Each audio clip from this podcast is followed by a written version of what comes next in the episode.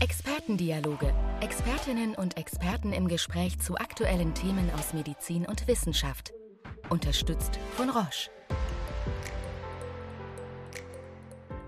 Ja, herzlich willkommen zum heutigen Expertendialog, Expertinnen und Experten im Gespräch zu aktuellen Themen aus Medizin und Wissenschaft.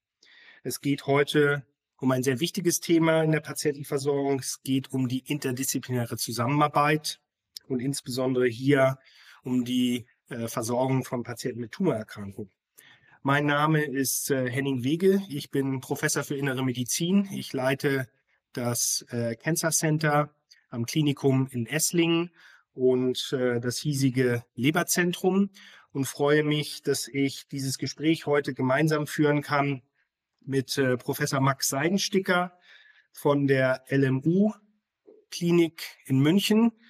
Und äh, Max ist stellvertretender Klinikdirektor der Klinik und Poliklinik für Radiologie. Also wir haben die innere Medizin, medizinische Onkologie und die Radiologie hier am Tisch. Herzlich willkommen, Max. Danke. Wenn wir uns über die interdisziplinäre Zusammenarbeit unterhalten, dann ist die ja vielschichtig. Wir telefonieren mit unseren Einweisern, wir telefonieren mit den Weiterbehandlern. Habt ihr da bei euch in München von der Radiologie aus äh, ein besonderes Vorgehen oder macht ihr das dann vom Einzelfall abhängig? Ja, tatsächlich ein wichtiges Thema, was du ansprichst. Ich denke, die äh, Vorplanung und die feine Abstimmung mit den Kooperationspartnern ist enorm wichtig. Jetzt nicht nur, dass man äh, selber als Klinik mit seinen äh, Kooperationspartner im Gespräch bleibt, sondern auch eben wirklich für eine bessere Medizin sorgt. Denn ich denke, der Informationsverlust ist etwas, was wirklich Medizin negativ beeinflussen kann. Wir haben tatsächlich bei uns hier eine eigene Outpatient-Klinik für die Radiologie. Wir haben einen sehr starken therapeutischen Fokus auch in der Intervention und haben tatsächlich zwei Ärzte, äh, die äh, komplett äh, die Versorgung und auch die Kommunikation mit unseren Zuweisungen und auch die Nachsorge ähm, äh, planen und durchführen, so dass wir auch wirklich ähm, versuchen, alle unsere Patienten, die wir selber mitbehandelt haben, auch radiologisch und radiologisch-onkologisch weiter äh, gemeinsam mit dem Primärbehandler zu betreuen. Und ich glaube, das ist etwas, was auch wirklich extrem wichtig ist. Zum einen ähm, dass man auch im weiteren Verlauf gucken kann, ob die ähm, interventionelle Radiologie einen weiteren äh, Nutzen haben kann, aber auch die Bewertung, die Bilder, die sind häufig etwas schwierig, auch für niedergelassene Radiologen zu bewerten, wenn da ähm, etwas ungewöhnliche Therapieformen vielleicht angewendet wurden. Ja, das ist äh, sicherlich aufwendig, aber lohnend für die Patientenversorgung, glaube ich. Wir haben es hier in Esslingen so gelöst, es gab ja oder gibt es noch die onkologischen Schwerpunkte im Land Baden-Württemberg. Da haben wir uns mit äh, den umliegenden Praxen vernetzt und die kommen tatsächlich in unsere Tumorkonferenz. Das ist ja das Herzstück der Versorgung onkologischer Erkrankungen, wo die verschiedenen Fachdisziplinen, bei uns ist dann die Chirurgie, die Radiologie, ähm, die Strahlentherapie, äh, Onkologie, für äh, Patienten mit gastrointestinalen Tumorerkrankungen, die Gastroenterologen noch und eben auch die onkologischen Praxen, die die Patienten weiter versorgen sollen, sind mit am Tisch und wir diskutieren gemeinsam die Patienten. Wie ist der Ablauf so einer Tumorkonferenz bei euch in München? Ihr habt sicherlich eine eigene Tumorkonferenz, vermute ich, für ganz unterschiedliche Entitäten. Ja, in der Tat. Also wir haben eine Vielzahl an verschiedenen äh, Tumorboards bei uns äh, mit jeweiligen Fokus dann auf die einzelnen Tumorentitäten, gastrointestinal, neuroendokrin etc. Äh, den ähm, Hauptanteil macht sicherlich das gastrointestinale Tumorboard aus. Weiterhin machen wir das tatsächlich auch in einem Online-Format, auch nach Covid. Ähm, also dass es rein prinzipiell möglich ist, auch dass externe Zuweiser sich einwählen können über sichere Server. Aber in der Regel wird äh, hier dann doch äh, der Umweg über ähm, andere Kliniken genutzt, um externe Patienten einzubringen. Hier sind in der Regel als Hauptfachrichtung äh, die Chirurgie, die Onkologie, Hepatologie natürlich wird immer gesondert, die Radiotherapie und die Radiologie und immer auch ein interventioneller Radiologe anwesend. Ja, eine nicht ganz so neue Entwicklung ist ja die Bildung von sogenannten Kernteams im Rahmen der ambulanten spezialfachärztlichen Versorgung.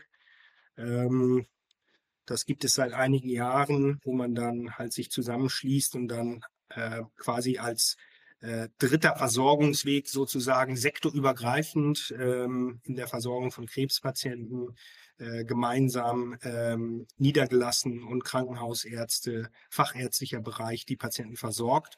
Das wird ausgebaut und das ist bei uns die Grundlage äh, dieses ASV-Kernteam, äh, dass wir die Kollegen zu uns in die Tumorkonferenz mit reinnehmen, weil ja auch so vorgesehen ist, dass das Kernteam gemeinsam die richtungsweisenden ähm, Diagnosen und auch Therapieentscheidungen trifft. Kommen wir mal zum heutigen Schwerpunkt. Ähm, das ist äh, das Thema Leberkrebs.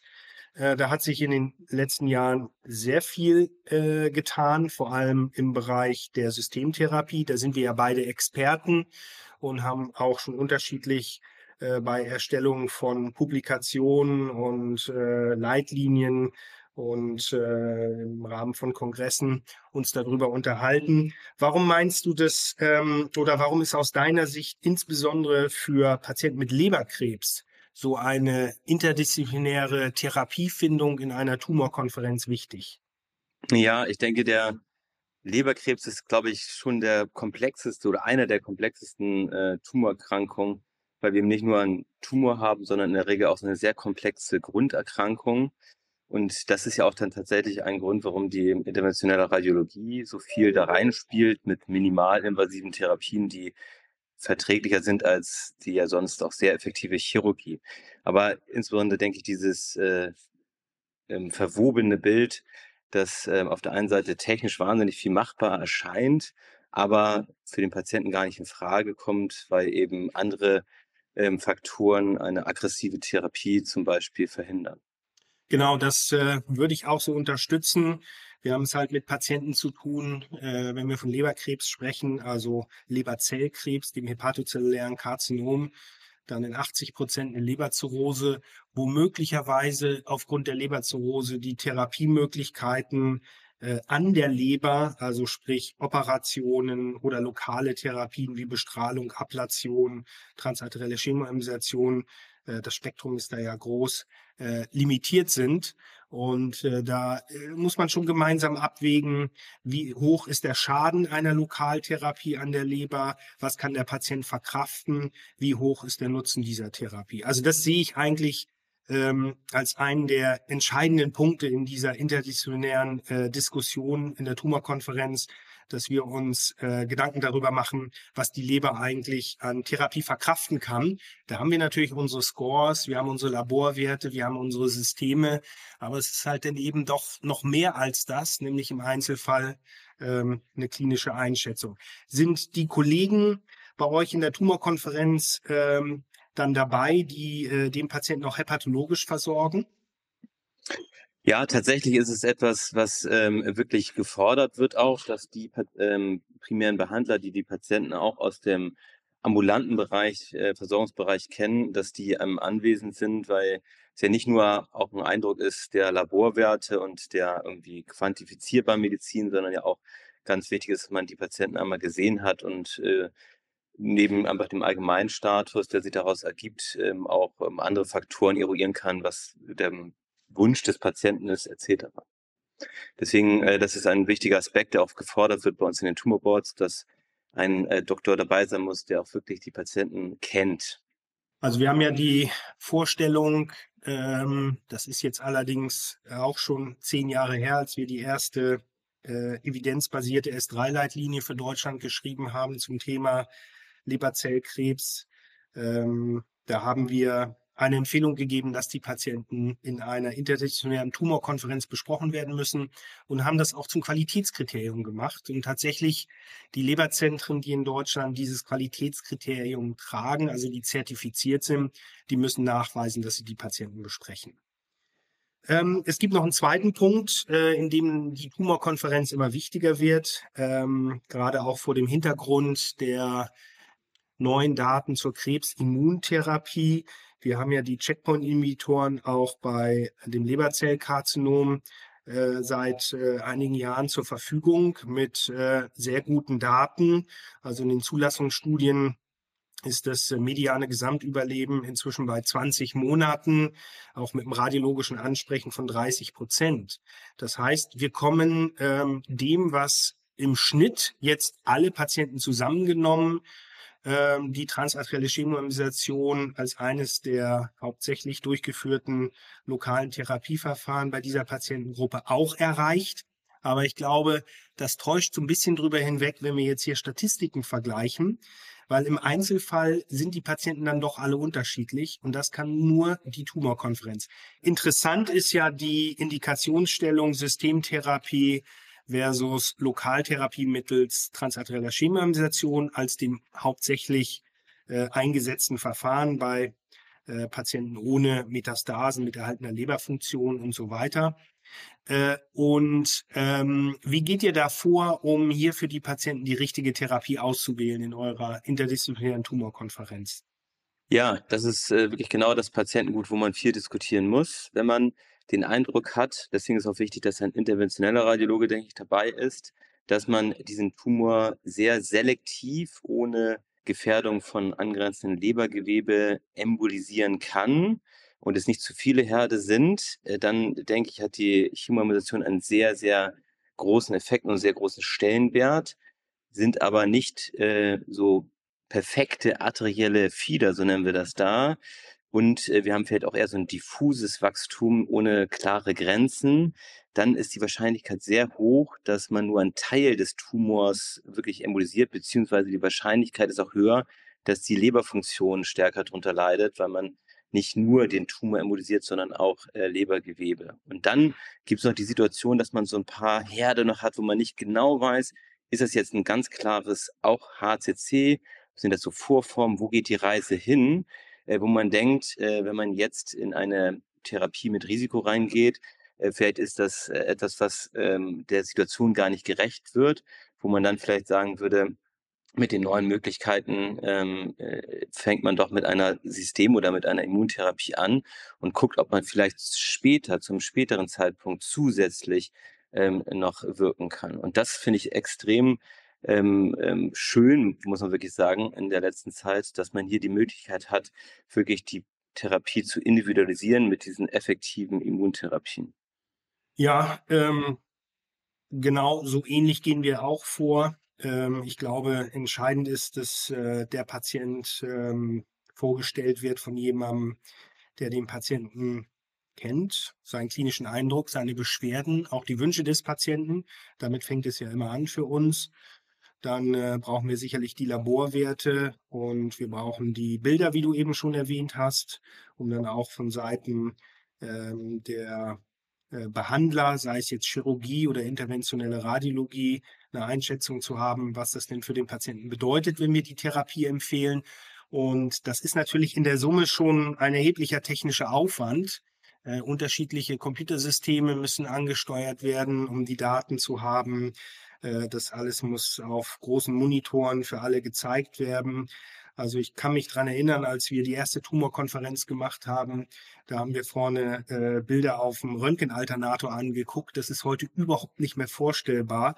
Heute sind da äh, drei, vier Monitore, auf denen äh, unterschiedliche Systeme die Bilder projizieren. Da sind die CT-Bilder, äh, da sind die Laborwerte, die laufen, da ist die Patientengeschichte aus der Anmeldung. Äh, gleichzeitig spricht jemand, was über Mikrofon dann an die virtuellen Teilnehmer geht und zurück. Das ist schon auch ein bisschen störanfällig, immer mal wieder. Aber ich glaube, der Aufwand lohnt sich. Und ich denke, so ähnlich ist euer Setup wahrscheinlich auch für die Tumorkonferenz. So ist es, ja. Okay. Wie, de, wie ist denn der, der Aufwand, das vorzubereiten? Wie viel Zeit verbringst du da, um äh, ich meine, ein Patient hat ja jetzt nicht ein Röntgenbild, was gezeigt wird, sondern er kommt ja mit einer ganzen Batterie an Untersuchungen, die dann wiederum hunderte von Bildern haben. Und äh, die Kollegen wollen ja dann in der Schnelle in der Tumorkonferenz genau das Bild sehen, was jetzt irgendwie entscheidend ist für die Therapiefindung. Wie lange dauert das, sowas vorzubereiten von der Radiologie aus?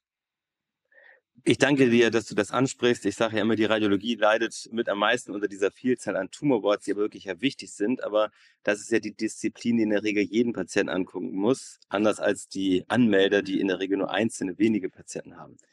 Tatsächlich haben wir bei uns eine gewisse Beschränkung, 20 Patienten pro Tumorboard, damit äh, auch die Qualität stimmt. Äh, sonst lässt einfach auch die Aufmerksamkeit nach und in der Vorbereitung ist es auch kaum zu stemmen. Und man braucht schon, denke ich, eine bis anderthalb Stunden wirklich äh, ununterbrochene Zeit, um sich auf so ein Board vorzubereiten, damit auch nachher die Qualität stimmt, weil man tatsächlich sehr viele Bilder auch vielleicht mal aus der früheren Vorgeschichte sichten muss, um eben genau diese Experteneinschätzung geben zu können. Es tut sich ja noch eine andere sehr interessante Schnittstelle auf, die wir äh, aus anderen Tumorerkrankungen schon lange kennen. Ich spreche von der neoadjuvanten bzw. Adjuvantentherapie, also die ähm, Therapie, die ich vor einer Operation mache oder danach einer Operation, um das Tumorrezidiv zu verhindern. Ähm, das kennen wir vom Darmkrebs. Da ist ja ähm, äh, in speziellen Fällen, wenn der Tumor in die Leber gestreut hat und erstmal nicht so ohne weiteres äh, gut äh, operativ entfernbar ist, äh, eine äh, Chemotherapie äh, mit hohem radiologischem Ansprechen ähm, äh, die Methode der Wahl, um den Patienten zur Resektion noch zu bringen. Das hatten wir beim Leberzellkarzinom lange nicht, aber es gibt jetzt die ersten Daten, dass wir hier natürlich äh, vielleicht auch mit anderen Verfahren äh, den Tumor kleiner kriegen, um dann doch vielleicht noch eine äh, Resektion zu ermöglichen, beziehungsweise eine kurative Therapie, die man ja auch mit anderen Verfahren durchführen kann. Hat das bei euch in der letzten Zeit in der Tumorkonferenz, hat das schon einen Stellenwert gehabt, die Diskussion einer adjuvanten Therapie oder die, das sind jetzt zwei Fragen, Wiedervorstellung der Patienten äh, nach einer in Anführungszeichen neoadjuvanten Therapie, um dann zu überlegen, ob man äh, den Befund noch effektiver behandeln kann?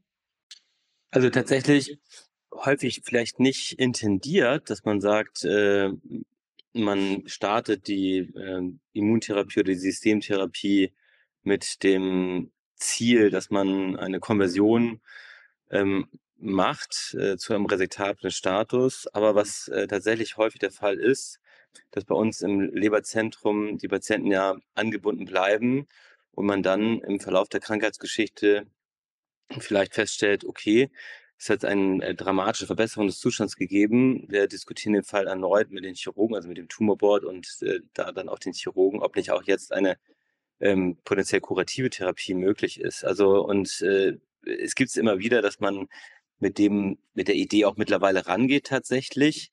Ähm, leider noch viel zu selten. Also ich bin gespannt, was da in Zukunft noch geht. Aber es gibt hier jetzt in dem Sinne keine Scheu davor, dass man ähm, äh, Patienten mit dieser Idee anfängt zu behandeln, beziehungsweise haben wir immer ein offenes Auge dafür zu gucken, ob nicht unter der Systemtherapie bei guten Ansprechen auch ein Switch zu einem anderen potenziell kurativen Therapieverfahren möglich ist.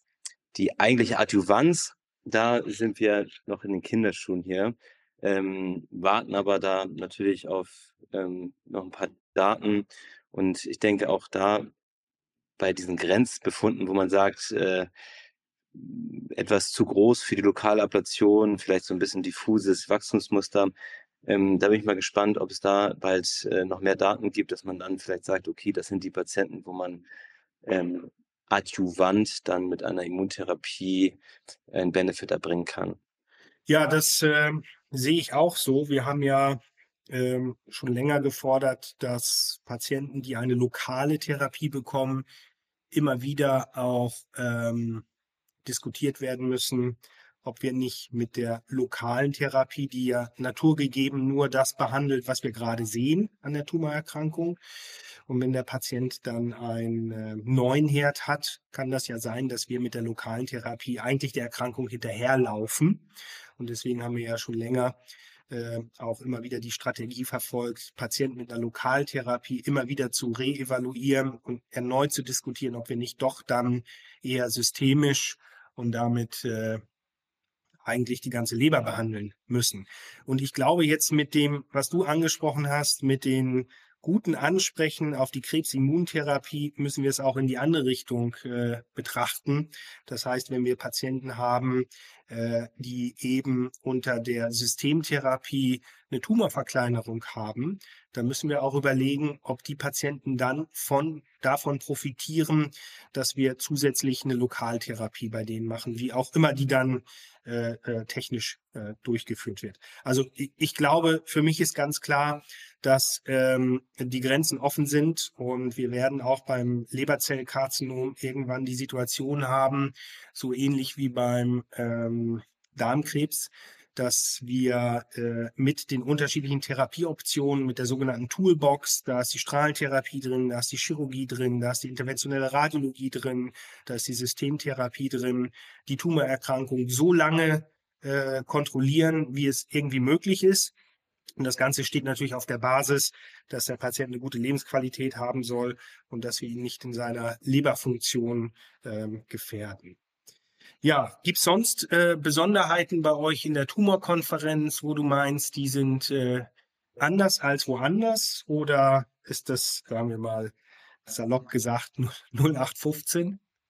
Wäre wahrscheinlich vermessen zu sagen, es ist irgendwie anders. Äh, ich glaube, Tumorboards im Allgemeinen sind erfreulicherweise sehr etabliert ähm, und standardisiert. Was bei uns sicherlich etwas ähm, anders läuft, möglicherweise ist, ähm, dass wir bei uns auch immer einen interventionell geprägten Radiologen mit anwesend haben, also zusätzlich ähm, oder alleinig zu einem äh, diagnostischen Radiologen jemanden, der sich mit den Facetten der Lokaltherapie sehr gut auskennt, insbesondere eben auch mit den Grenzen der Lokaltherapie. Ähm, das ist bei uns in dem Sinne gesetzt, dass im, äh, immer ein Radiologe dabei ist, der sich in diesem Verfahren sehr gut auskennt.